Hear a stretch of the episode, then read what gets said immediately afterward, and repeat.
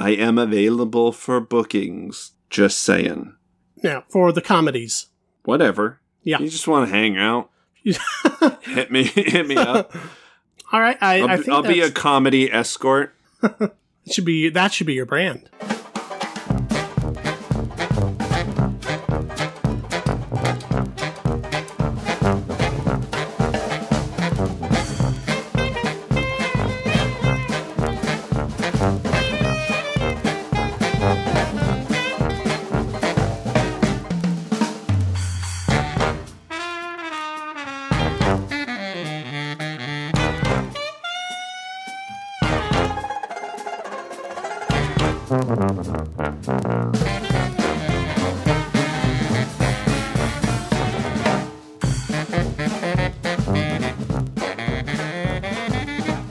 Welcome to another episode of the MacGuffin Podcast, the movie review podcast that dreams are made of. Keith Foster, hopefully still alive and kicking in uh, San Diego, California. How are you doing over there? Uh, well, Cassidy Robinson from Las Vegas, Nevada. Um, I'm fine. Every I, here's the thing. We're on COVID watch right now. Yeah. So, I mean, yes, it's it's scary how aggressive it is, how contagious it is. Mm-hmm. But like I people are going nuts. People are going nuts. It's it's very contagious. Mhm. Uh yes, people have died and that is unfortunate and I hope that, you know, that stop ha- stops happening, but I, I mean, here's the thing. Uh be cautious, but don't be scared. It's a little nuts to me how many things have been canceled and uh, like huge events with real money. Um, and you know, I I think it's again, it's good for people to be cautious, Mhm. but you, you know, like canceling events isn't going to prevent this from spreading. It's going to spread. Uh, well, that that is that's true, but I do think that uh, I, I think it's a little worse than the flu. I think I I I mean I don't want to you know spread fake news.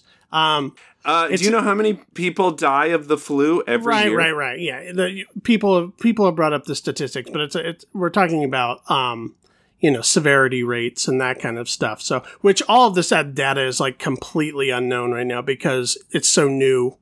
Again, wash your hands, be cautious, but don't be crazy. That doesn't make things better. that actually makes things worse. Like when people are going on runs for Target and literally buying out all the toilet paper, like that doesn't help. That that confuses me. I don't know why they why that's the go to. If anything, you should be stocking up on like cold and flu medicine. It's because uh, the best thing you can do is uh, quarantine yourself. Right. prevent Yeah, the but spread, I so- don't think you're gonna need like five months worth of toilet paper. Exactly. Exactly. like once you get it, as long as you're you don't have some kind of compromised immune system, uh, Mhm. you're you're probably going to be fine. Again, it's not a guarantee. There's still stuff we don't know, but you're probably going to recover, and then your immune system takes it from there. Like it's actually in a weird way. The more people build up immunities, the the safer people are. So to Sure. act like I, I like don't know. now, you know, for the most part, uh, we're not as terrified of the flu. Maybe we maybe we should be, but uh, back yeah, in I mean 1918, it was a real pandemic that killed millions and millions of people. exactly. Get your goddamn flu shots.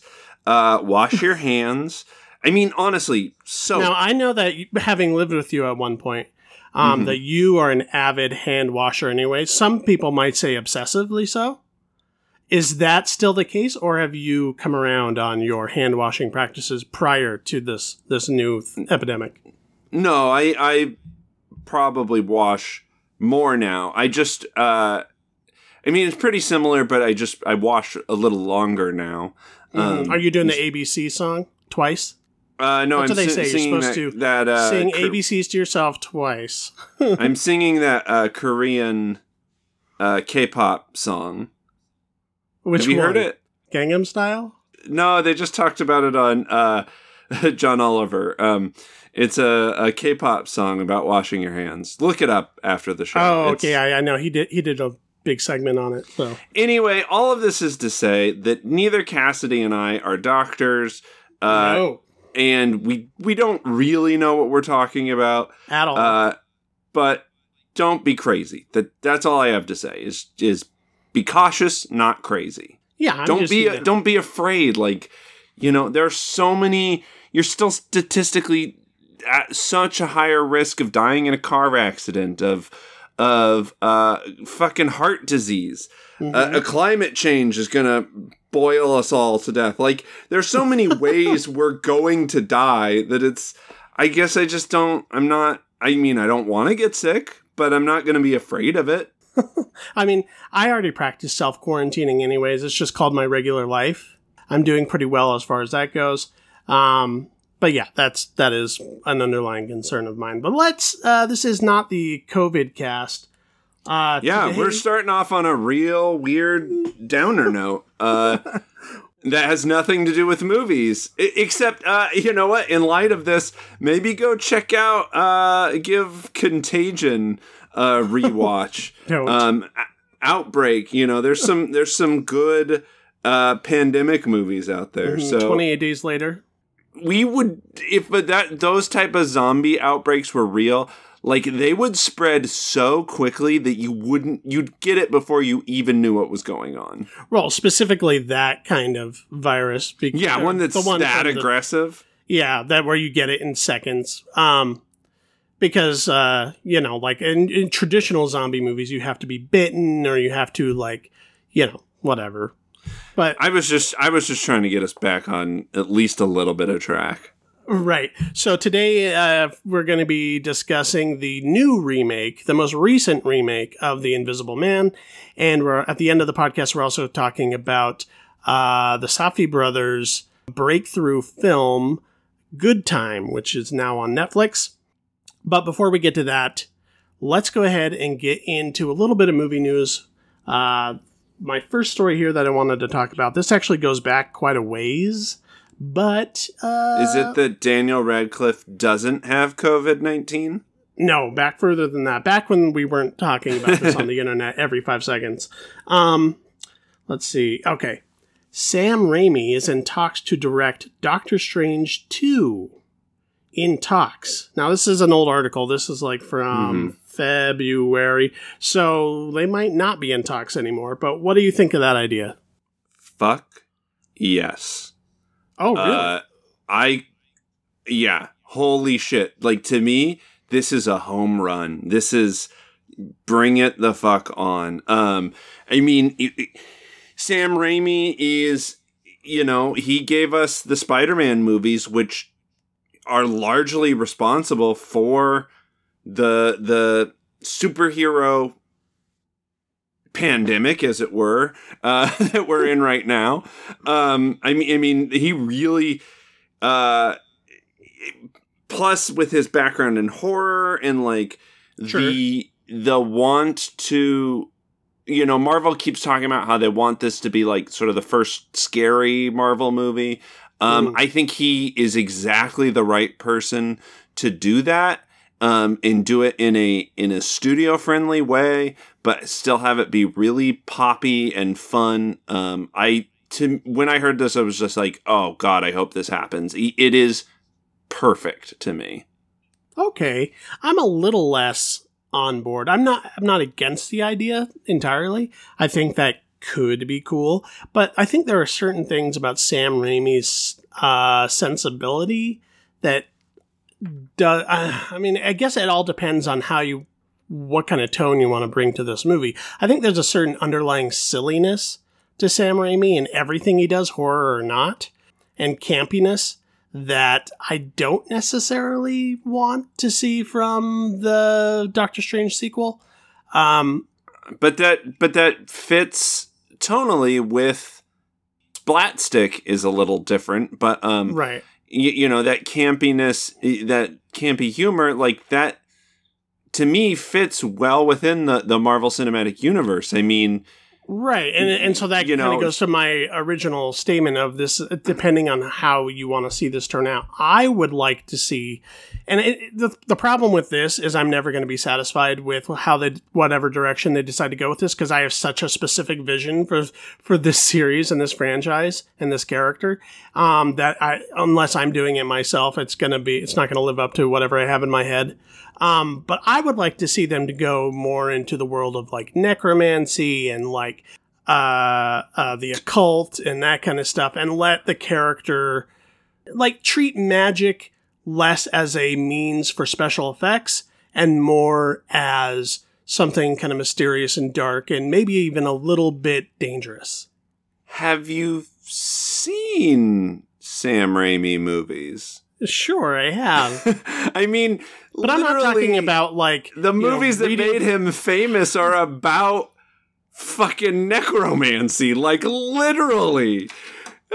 uh, I think again that's why it excites me. I think he has a good track record uh, for really commercially viable uh, horror. Um, and he hasn't done anything. He hasn't directed anything since Drag Me to Hell, right? Uh, no, he did uh, uh, Oz the Great and Powerful since then. Oh, hmm, I didn't see Yeah. that one. I did. Uh, and that's what I mean. It's like there, there's another movie idea where, you know, you could bring kind of a sense of mystery. Could, I mean, that was a, supposed to launch like a whole Oz franchise that never happened. And we'll talk more about that when we get into Invisible Man. But, um, But again, I uh, and we've talked about this before. Uh, you know, the double-edged sword of Marvel is their ability to quality control. So I Right. wouldn't be too worried about it being this sort of studio mess. It, to me, it seems you know more like here's a little sandbox for directors who can play within that sandbox, right. and the ones that can really shine, and the ones that can't. It's still a fun sandbox, you know. Right. Yeah, no, I mean, like I said, I'm not against the idea. I think there are positives to it. Um, I, I don't know if it would work out just because I think Sam Raimi, based upon everything we heard from his distaste with, was it 20th Century Fox? Oh no, Sony that did the Spider-Man movies.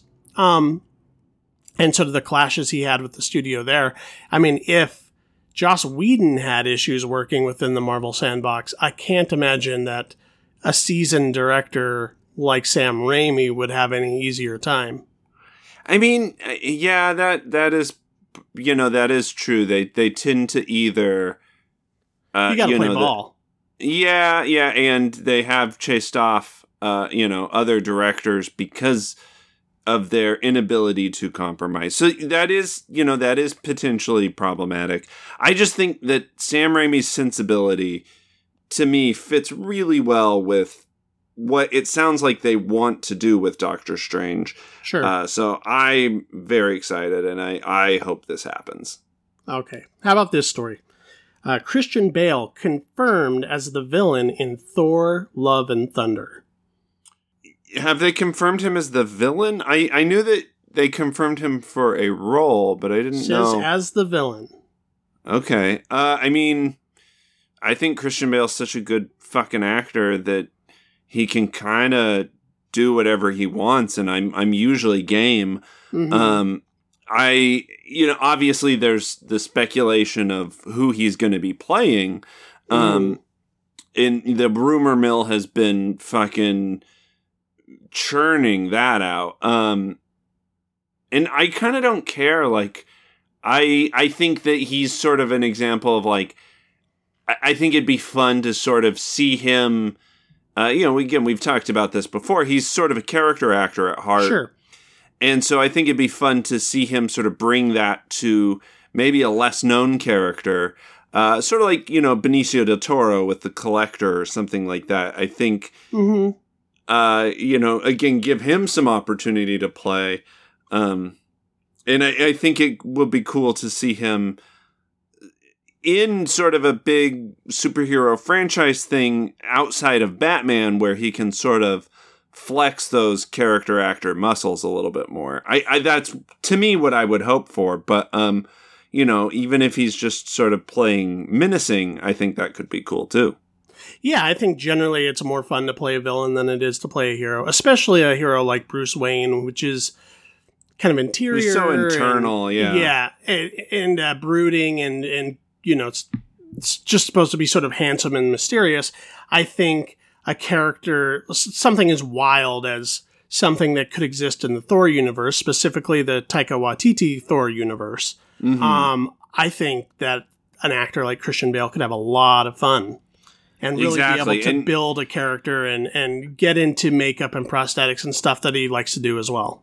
and we know that uh, uh, Taika Waititi, from you know from his body of work, he seems to be a, a, a good uh, character or actor's director. Like you Yeah. know, people in his movies you tend to churn out really fun, interesting performances. Yeah, so, he sort of encourages actors to have fun and and uh, be creative. yeah. So I I'm excited to see Christian Bale join the MCU. I think that'll be really fun.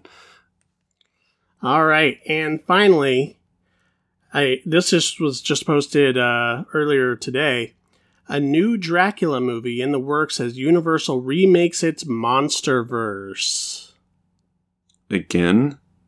This- Yeah, are- so- are, you are you sure this isn't an article from 2000 what 16? yeah, I I, uh, I posted this in our Facebook group and it uh, captioned, um, "I guess we're all going to forget that Dracula Untold happened." Um, I mean it it did happen. Uh yeah, but I I mean Dracula is you know they did just do that Netflix original Dracula thing. I I guess I I mean here's the thing Dracula obviously there is something there that that People like keeps Dracula. drawing people to it. Yeah. I, I just, you know, I, and I think well, it is specifically if you're if you're Universal and your goal is to revive the classic monsters that you know essentially made the studio what it is today, it, it would be like being DC and not being able to do Superman. yeah, you know, to- or even if you even if you fucked up Superman, you got to go back to that well because you just don't. You have to have that leg in the table. Yeah, I mean, well, I don't know. Look at Marvel. They they managed to uh, build MCU out of uh, s- you know- Tertiary characters, yeah, yeah, for and the first eventually, ten years or so. yeah, exactly. So I, I mean, but I the timing I think is right. If it's a good movie, like Mhm. let's let's make vampires scary again. Um, uh, Yeah, because you know that was a big problem with Dracula Untold is that it was basically he was trying to be Batman Begins with a vampire. yeah, It was- exactly. And They were trying to make an action movie, and uh, you know, like I said, we'll we'll talk more about this when we get into Invisible Man. But I think the there there's one specific. I don't know. This movie was supposed to happen and maybe never did. I forgot who was attached to it, but there's that story in Dracula where he's on the boat, you know, being transferred Mhm. in the coffin from one area to another, and the boat gets lost at sea or something to that effect, and he just has to like go on a kill crazy rampage to survive until he until he reaches shore. Um, and Yeah. there was supposed to be a movie about just that, like the whole plot would be that could that. be cool. Yeah. Yeah, and uh, Ooh, that could be really cool because it could be like, it, it could be one part. I mean, survival get- horror. and- yeah, you could almost yeah. give him give it like a little bit of the alien treatment, but Mhm. uh oh, but like a period. Ooh, I really like the idea of that. That could be really fucking cool. Now you've set whatever this movie is up that does happen up for total Wait. failure. Yeah, totally. Um, because I, th- there was talks about that movie for a long time, and I don't know if it ever happened. I don't think it did. But uh, if that's the direction they want to go, something, you know, that's the thing is you got to go specific. You have to really dial in the tone, um, and uh, Well, I think you got to like figure out how to make the character iconic again. You can't just throw. What was the actor's name? Um, Cooper, something Cooper. Luke Evans. Yeah. Luke Evans. Luke Evans. Yeah. Um, Uh, although Dominic Cooper was in it. yes, maybe that's what's fucking me up. Uh, so um, yeah, well, and, and you know, like, also, there's the the early 2000s like there oh literally dracula 2000 Yeah, with, Um, with Gerard Butler. where they you know try to make it all hot topicy and and the problem isn't updating dracula as a character the problem is making those fears and anxieties uh, that created the myth of the vampire relevant again and Yeah. again And also sort of being able to stay true to the gothic horror nature of like aristocracy and that kind of stuff. Because that's a big part of the character too. Yeah, yeah. Uh, I mean, I think the time is right for a new incarnation of Dracula. I just, Mhm. I don't have a lot of faith in Universal, uh, especially try like.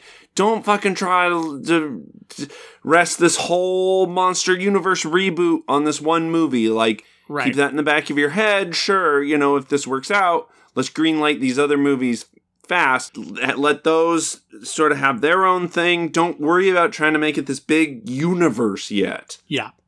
And if I think, you know, maybe I'm wrong about this, but I think the the studio chatter about universing everything has kind of died down I think it's since cool. I think it's cooled ever since um uh, DC sort of like had three or four failures to launch. yeah, and I think uh, Star Wars uh, honestly was Yeah. was one of the big things because it's coming out of the you know it's also coming out of the House of Mouse, but it's not exactly picking up the way that you know people sort of maybe felt it should, and and if you mm-hmm. sort of can't do that with Star Wars, then you know maybe this is a thing that just Marvel is doing really well, and and maybe the way to compete with Marvel isn't to try and do what they're doing. The I think the way to compete with Marvel is do what they're not doing, and yes, I think people are starting to learn that. Hopefully, hopefully. All right. Um, well, that's a good launch into our review of Invisible Man. And do you want to set that up? How what is going on in this movie? uh, yeah. So Elisabeth Moss plays this woman Celia. Um, the the movie opens with her escaping from her abusive boyfriend.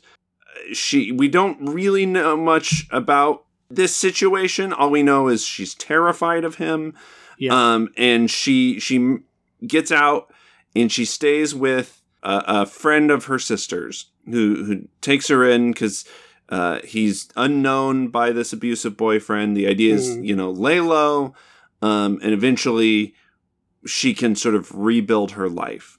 yeah. Um, and currently she's like very very stricken with with psychological issues very traumatized, Yeah. very high anxiety. Yeah, um, hard for her to just even get out got out of the house. So then her she gets word that her boyfriend has died. So everything seems it's in the trailer. So fuck it. Um, so everything seems to be better. Um, she feels you know more secure to sort of move on with her life. Yeah well not or only that he's- is he dead? Right, Huh? right. Well, not only has he supposedly died, but it's also left her a fortune in Yes. a will, um, which she's sort of reluctant to take at first, but she tries to use it for charitable reasons and and figures Yeah, that this is you know uh, she's owed this money in some sort of way given what she had to deal with so that sort of leads into this combination of guilt and paranoia when strange occurrences start to happen all around her that make it seem like she's being followed by the specter of her ex.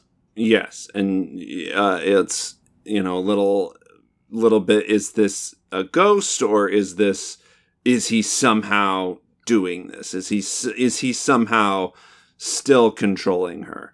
Mm-hmm. Um, I mean, this movie could be called uh, the Gaslighting Man, right. um, but the the Invisible Man sounds better. Um, well, it, it's so that that that they you know they're they're tapping into obviously this is produced by Universal and this is sort of what is what I think they're hoping is the true launch of of uh, bringing back their monster movies. Um, but Well, if- if you if look this at is- this movie, this is not very similar to the original Invisible Man, really at all. It's its own thing, and I think for the better. Yes. So that that's what I was going to say. Kind of what I was just talking about with Dracula is they were able to take the concept, the idea of okay, what if there's a dude who's invisible? Mhm. Um, but how can we make that relevant to today's today's day? And yeah, and that is where I think this movie is really successful, is because it's playing on uh, the anxiety and the fear of the culture today. I think it's uh, incredibly smart that uh, instead of being from the Invisible Man's point of view, you know, Mhm. he gets to be the monster, and you know, this is from a woman's point of view. And one of the scarier things about this movie isn't the stuff the Invisible Man does, but it's the fact that no one believes her about this. Uh, these things are definitely happening to her, Mhm. and and who who do you talk to? Who do you you know? Where can you go? And There's sort of an element of uh, Rosemary's Baby in that sense, where she knows there's something wrong with her. She knows there's something wrong with her pregnancy, and these people around her become less and less trustworthy. But everybody around her is telling her, "You're fine. You're just you're just." You know, getting anxious because of the pregnancy. You got to calm down, calm down. And there's an element of that in this story as well. There's, Yeah, there's like- a sort of overlaying sort of feminist subtext here about believing women and uh, trusting, uh, you know, uh, uh, patterns of abuse and how that that uh, manifests in anxiety and depression and and etc. another thing about this movie uh, that I think makes it really successful is uh, it's you can tell this is a lower budget movie, but they use it well, uh, Very well. it- because it's, not it's it feels intimate and it feels Yes. spare, but it doesn't feel cheap. Like I don't look at this and go, "Ooh, they really had to cut the corners."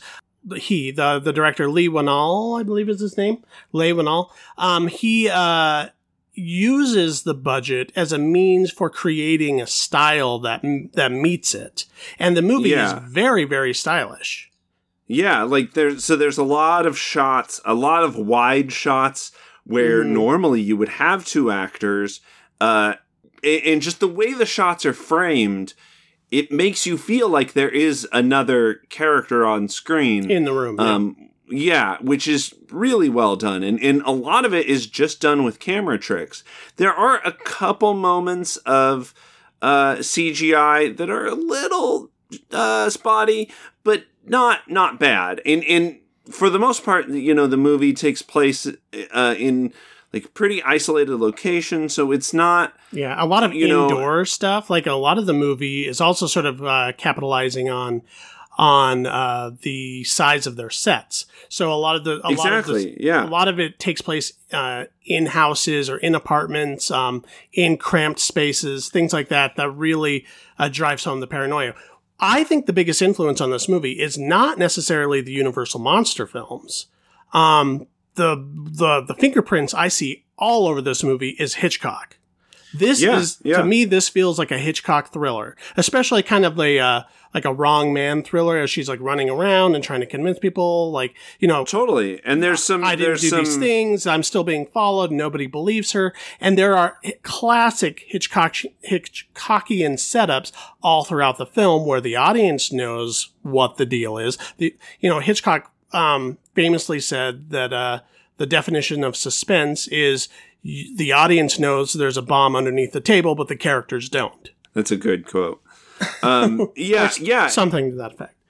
No, exactly. Like I mean, even I, the opening credits with the water, with the with the uh, with the waves that are crashing, creating the credit title sequence, and, Well, the, and mu- the type of music that's on it. It, it. uh, This movie is is is cribbing Hitchcock all over the place. Even uh uh no i agree with you even with uh even just like some of the ways the the plot unfolds Mhm. um like there the way you know certain twists are Reveal. are played out uh y- Mhm. you know there there's sort of these more uh interesting reveals than just sort of uh trying to blow your mind kind of thing um yeah, and there's a sort of a cheekiness to this movie too. I think people should and uh, are wise to to recognize that there is a real allegory here about abuse and and there's sort of a feminist subtext here.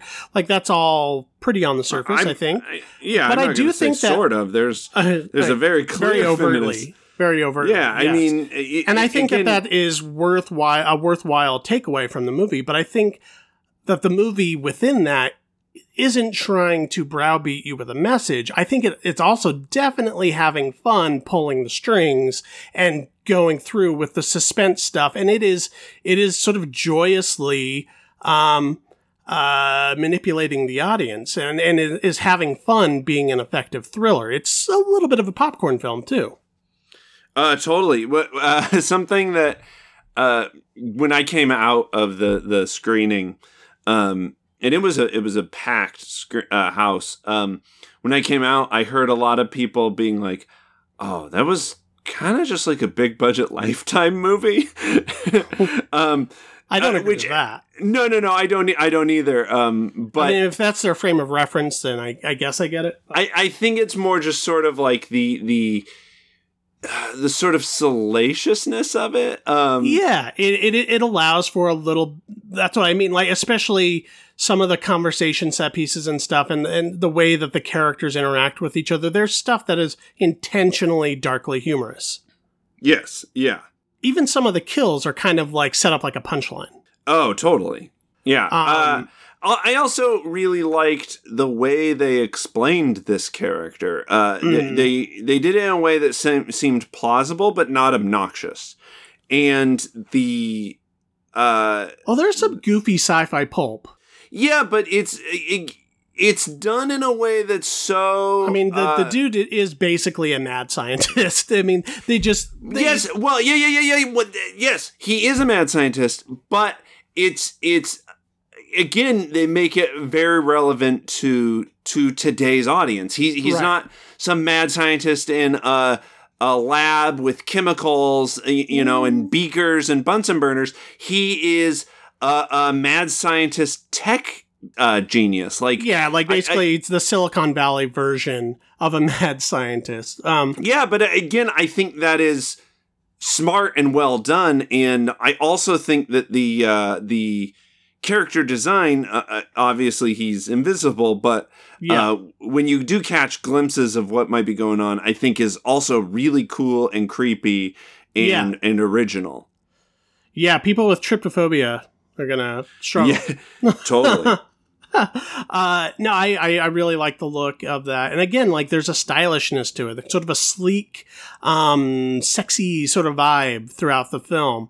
Um, and uh, and sort of the color palettes are all sort of muted and grayed, but it doesn't feel like it's trying to be dour. It feels like it's it's almost sort of tapping into a noirish black and white uh, monochromatic uh, quality. Um, even though the film itself is not black and white, but it kind of creates that sense with its use of shadow and light and chiaroscuro lighting, if you will. Yeah, I, I really dug this movie a lot, and I had a lot of fun watching. I had fun being on the ride, being with the character. I did think it had something to say, uh, and, and said it effectively while not, like I said, not turning into an over the top message movie. Uh, my only issue with the film, because I walked out of it going, well, I love that, but why am I feeling B plus? um, why is it not an A?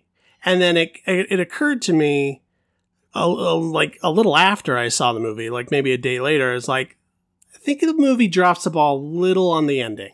It's sort of like building up to this moment where she finally gets to, you know, overcome this thing and she has to outwit her attacker and all of this stuff.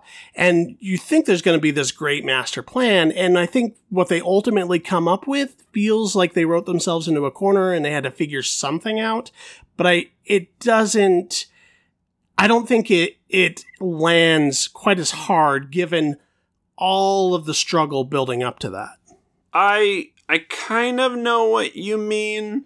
Um yeah, the the, the last scene is a little clunky Mm-hmm. um and feels sort of the least grounded um in in the reality that this movie has already established. right. Um but I don't know, it also felt It's not a it also breaker. felt satisfying. I don't know. I I I can see what you're saying, but I don't know that I necessarily completely agree with you.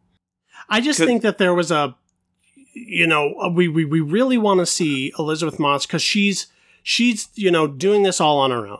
Everybody else doesn't believe her or has been mm. killed, and, Mm-hmm. And, she's she keeps- great in this. oh yeah, I she, mean, she has to carry this whole thing and and and does.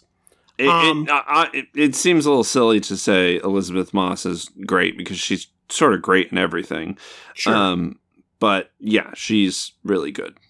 Yeah, and uh, yeah, she's she's very very good in this, and she's also like very committed to the emotional reality of the story. Like even though ultimately, if you boil this down, this is like kind of a pulp thriller, and and uh, a bit of a B movie. Like let's be real, it is.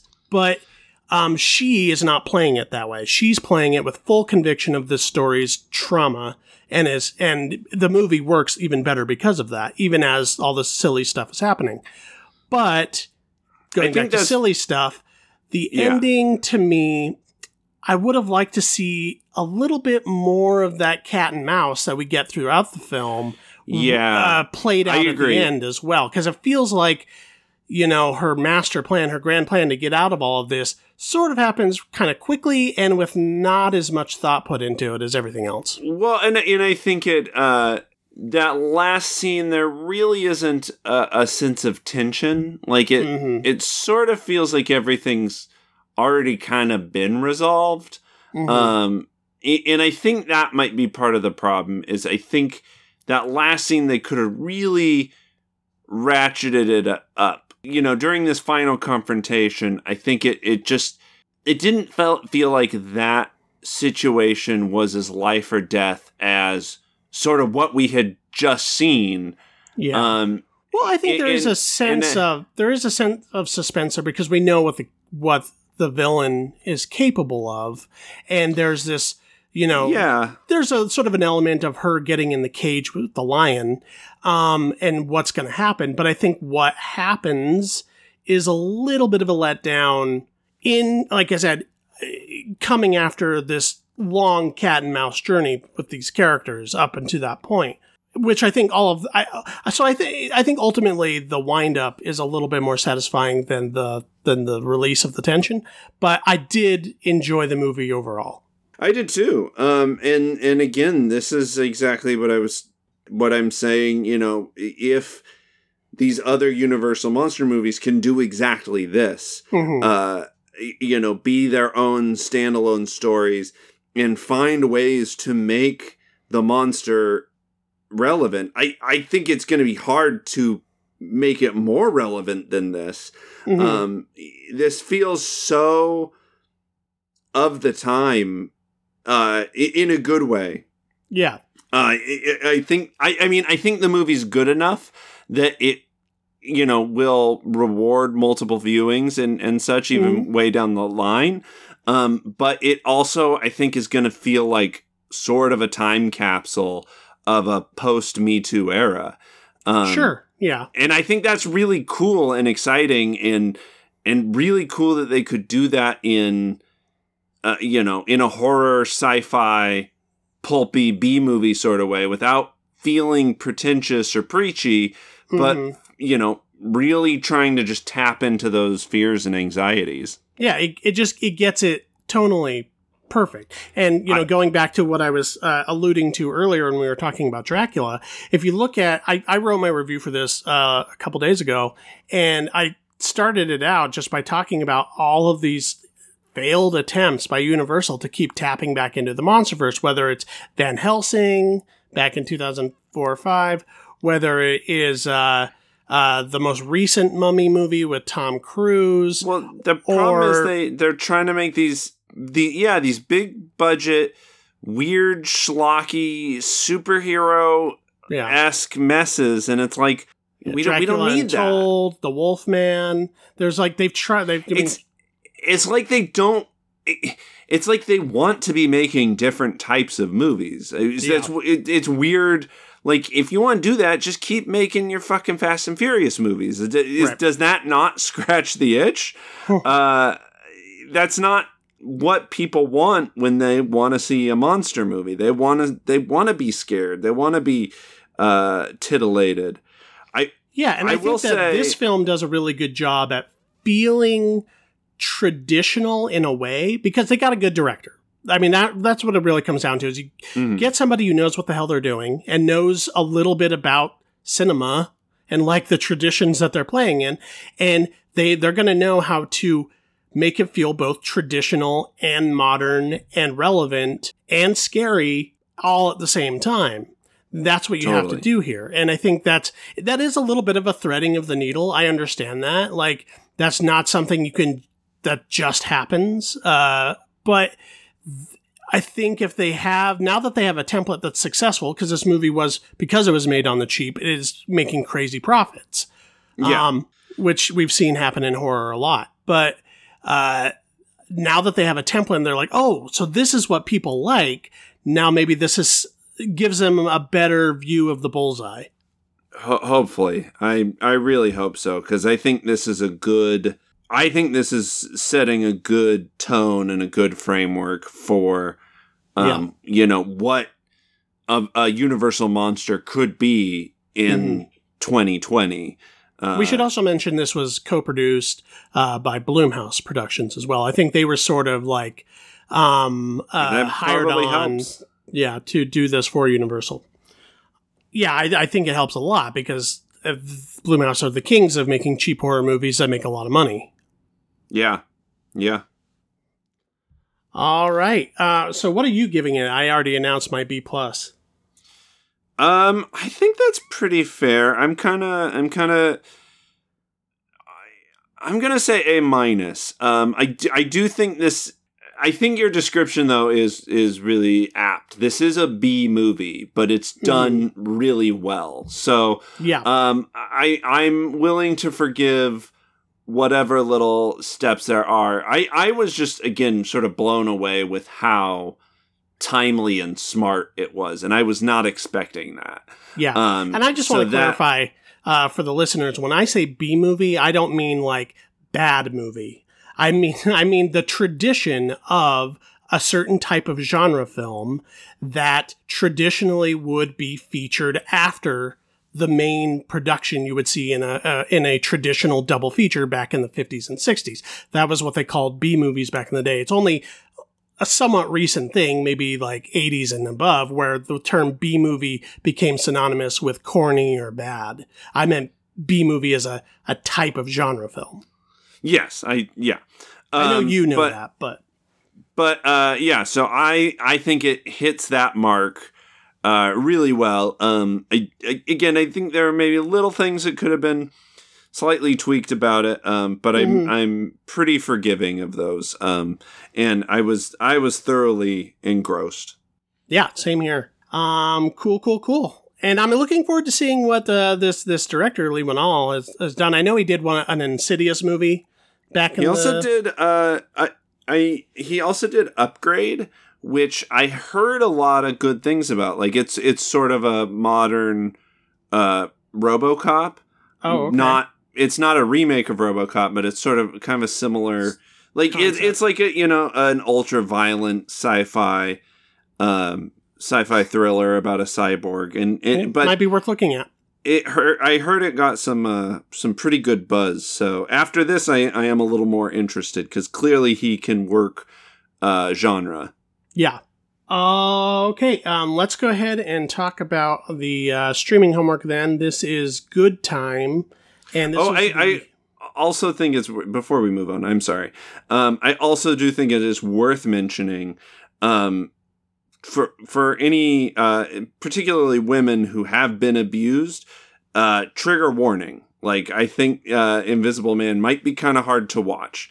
Um, Possibly. Again, yeah. it's it's horror but it is it is dealing with very real themes so i do think again that's worth mentioning it, it might uh might be uncomfortable um if you have issues like that in your past that you're dealing with so um Fair enough. Yeah.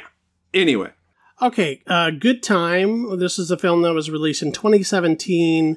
Uh, starring Robert Pattinson, and uh, it was directed by the Safdie brothers, who also did uh, last year's uh, Uncut Gems, which we both liked a lot. Um, mm-hmm. I had heard a lot about this movie, and uh, you know, I heard it was the strongest case for Robert Pattinson. Like, if you're still unsure about his acting ability or you haven't seen some of his newer stuff, that this is the film that's like really kind of platforms him the best. Um, so I was excited to see it on that level. Uh, although I'm not a R. Pats hater, I sort of came around when he went when he did his stuff with Cronenberg, but yeah, I wanted I wanted to check this out, especially given how strong of a movie I thought Uncut Gems was. And uh, the story here is he plays uh, sort of this fuck up, basically, who has a brother with um, uh, cognitive disabilities, where it's not totally said like if if he's uh, you know slow or or mentally handicapped or whatever. He, you know, I think he's deaf as well. The brother is deaf because mm-hmm. he, he wears a, mm-hmm. a an earpiece that we see through the movie. I, I um, think he. I, I don't know. I mean, I can't diagnose anything like that, but it it, it felt like they were um, portraying him as autistic to me. Yeah, That's something to that effect. Sort of like there's some sort of like a social or learning disability happening there, but uh, so Robert Pattinson sort of feels responsible in taking care of him, but he's also a criminal. So he's uh, he's he's trying to sort of trick his brother into helping him with these petty crimes, uh, and together they try to rob a bank. It doesn't go so well.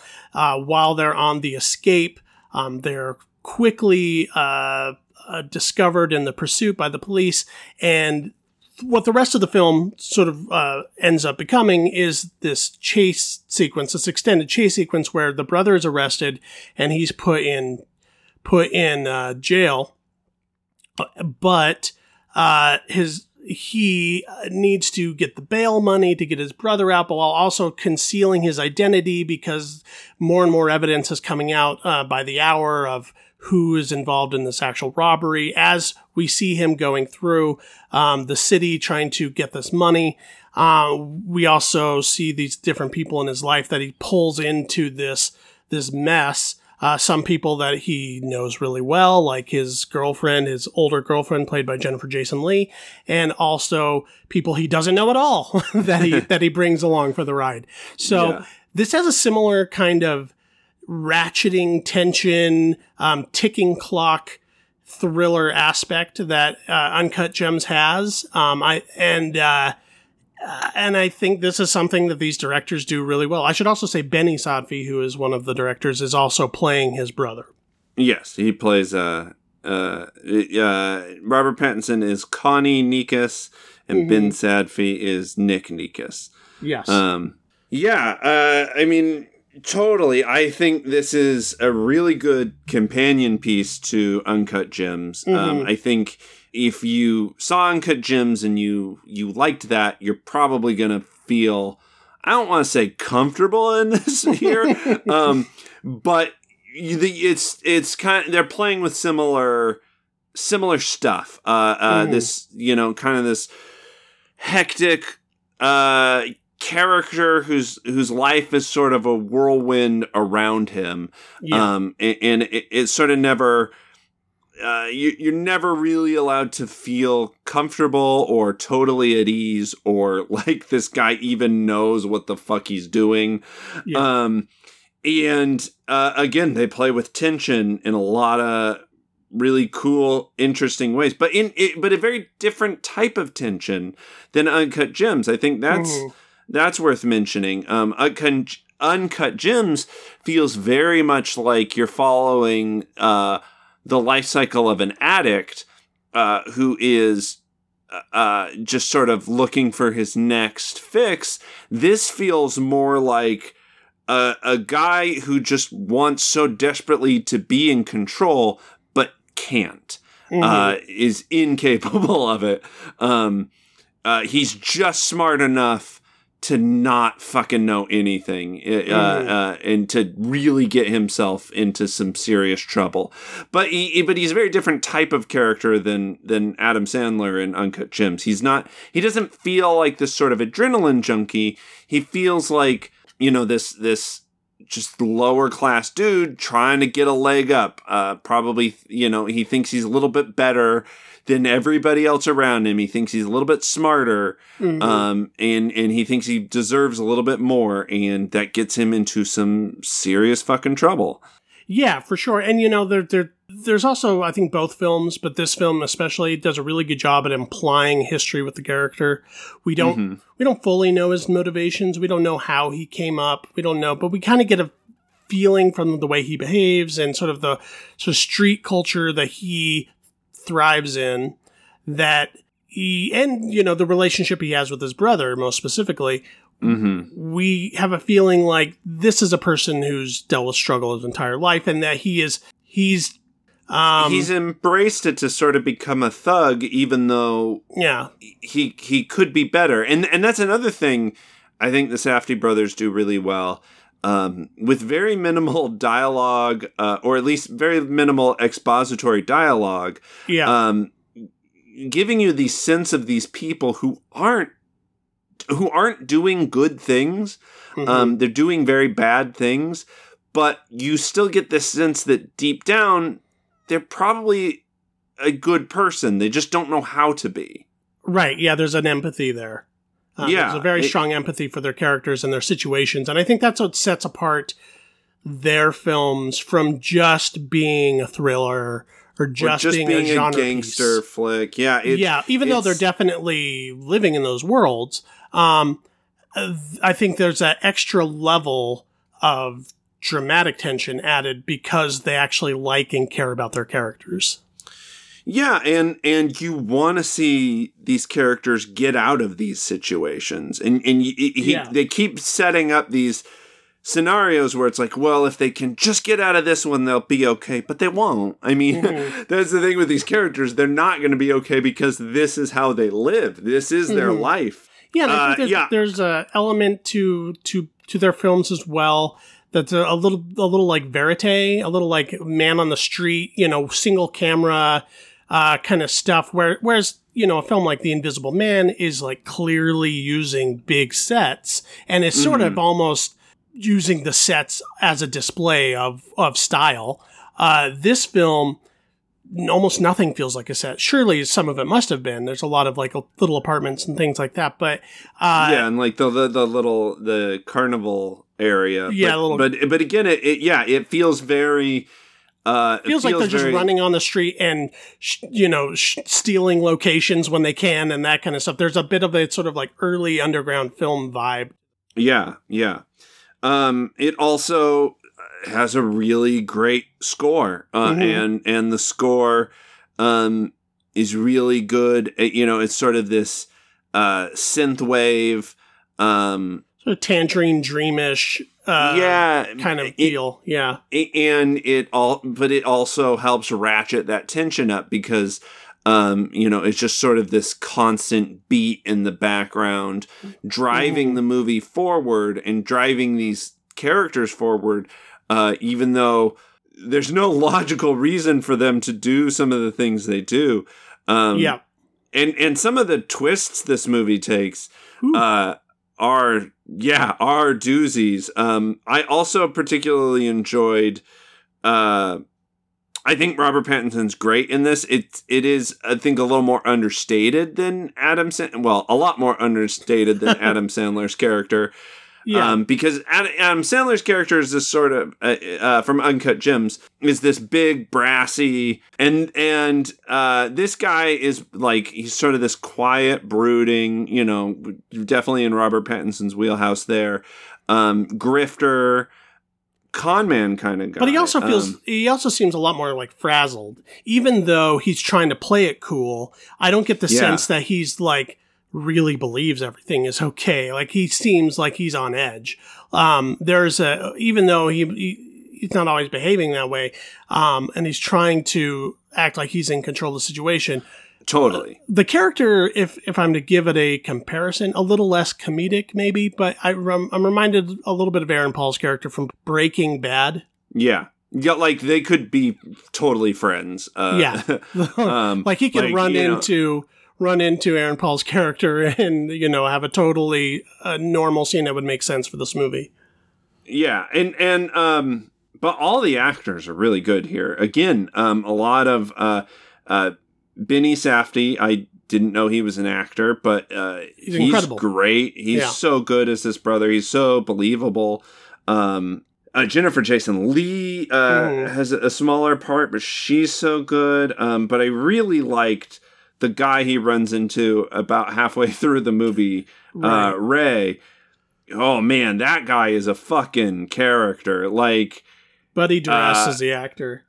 yeah, Yeah. he he was so good as just uh, this again, sort of this guy who's just sort of attracts trouble no matter what. Seems just Mhm. absolutely incapable of making the right decision, and then There's when you throw him, in the film, um, not to th- throw you off too much, but there's one moment in the film where we cut away from uh, Mm-hmm. from the perspective of Robert Pattinson's character into the to this backstory of this Ray character, um, and it feels a little abrupt and maybe a, a little bit like a new director just sort of throwing shit in.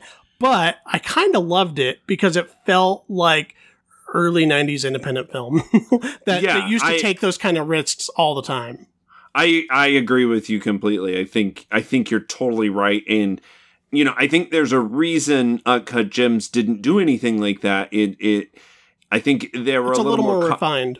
yeah, and a little more confident. Um, hmm uh, whereas this it feels like they're just sort of trying to make their version of of Go or you know like one of those like sort of 90s caper thrillers. Yeah, or Um, even or even something like um, The Living End or something like that. Like these like these like early like Sundance, Firebrand, indie cinema stuff. but they already have like such a clear voice and, Yeah. and like st- and style and like uh i i am definitely fans of of the Safdies and i am very much looking forward to to whatever their next project is going to be Yeah, same here. I think they're. I haven't been this excited about like a new filmmaker since I, uh, you know, like first discovered it, Darren Aronofsky movies or something. You know, Sure, like when yeah. I when I first saw uh, Requiem for a Dream and and uh, Pi, and uh, was like, wow. I'm definitely going to see anything this person does. And that hasn't always led to great results, but I I feel confident in the Safdie brothers that they they really know what they're doing and they're um they're making really interesting work. Totally. Yeah. It it looks like um they do have I'm just looking up some of their stuff on IMDb and it does look Mhm. like they have uh you know a bunch of stuff. I don't know if they're uh how many features they they have. Um but yeah, I think they're they're very very exciting. Um and I I'm very excited to uh see what comes next. For sure. All right. Uh what did you have for the next streaming homework for us? Um, for the next streaming homework eh, on Netflix, I am going to make you watch uh, a movie uh, from a few years ago. Uh, we're going to review Mike Birbiglia's "Don't Think Twice," uh, a, a sort of dramedy about uh, the lives of uh, an improv comedy troupe. Hmm, yes. I remember this was maybe your number one film the first year you were on the podcast. I think so. I think so. Yeah. It was. Uh, it was definitely. It, I, it was definitely on my list. Um. Uh. Yeah. So, uh, if you are listening and you're interested, uh, you know, to join the discussion, um, please check that out and uh, send us any comments you might have, and we'll read them on the show. Yeah, you can do so at our email at uh, uh, MacGuffinPod at gmail.com. You can also look us up on social media at Facebook.com slash MacGuffinPod, where we post the episodes and other news items. And sometimes I survey our audience with questions, fun stuff like that. So if you're one of the few people who are still using Facebook, you should definitely be following us there. Um, we are also on Twitter and Instagram at MacGuffinPod. Uh, haven't been using our Twitter as much lately. I should get back on that, but I use my own a lot. But I Eh. should be switching over every every now and then. It's Oh. okay. You have nobody has any reason to go on Twitter. It's a nightmare cesspool bubble. It is, especially right now. But we are also available on all the streaming stuff. So um, leave us a review and a five star rating on iTunes, especially. We we would really really appreciate that. I don't know if you if you've done it already, start a new account and give us another one. Um, and uh, we're also available on uh, Stitcher Radio, Player.fm, Pocket Cast, and the uh, Windows Podcast Network. Uh, you can follow me on uh, Instagram and on Twitter under VC Cassidy, uh, if you so choose. And you can also uh, check out my movie reviews that I write weekly for the Idaho State Journal. At uh, this is the new hack. Just type in Google Idaho State Journal movies, and it'll take you directly to the movies page. Don't try and find it by going to idahostatejournal.com because it's not the best navigated website in the world. Just saying. Okay, you're going down a rabbit hole. That's okay. uh, we we all do. Um, uh, um, you can follow me on Twitter at Keith Foster Kid. Um, uh, get all my political hot takes right now. Um, uh, I promise I'll go back to just jokes. I don't. I don't care. I don't fucking care about anything anymore. It's your brand, Keith. You got to consider your brand. And my brand is not politics. I. I, I am not very savvy when it comes to that. Um, uh, yeah, but you can follow me at Keith Foster Kid. Uh, you can also follow me on Instagram at Keith Foster Kid. Um, you can also follow my art account on Instagram at Sticky Note Aesthetic. yes. Uh, and check out my website, www.keithfosterkid. I am available for bookings. Just saying. Now, for the comedies. Whatever. Yeah. You just want to hang out. hit me hit me up. I'll pay you three my- hundred dollars. I'll pay you three hundred dollars just to uh to hang out with me. Yeah, Um. whatever. All right. I, I'll, I be- think I'll be a comedy escort. it should be that should be your brand. That should be your thing. Um. all right. I think that's the episode. Surprise. Bye. Wash your hands.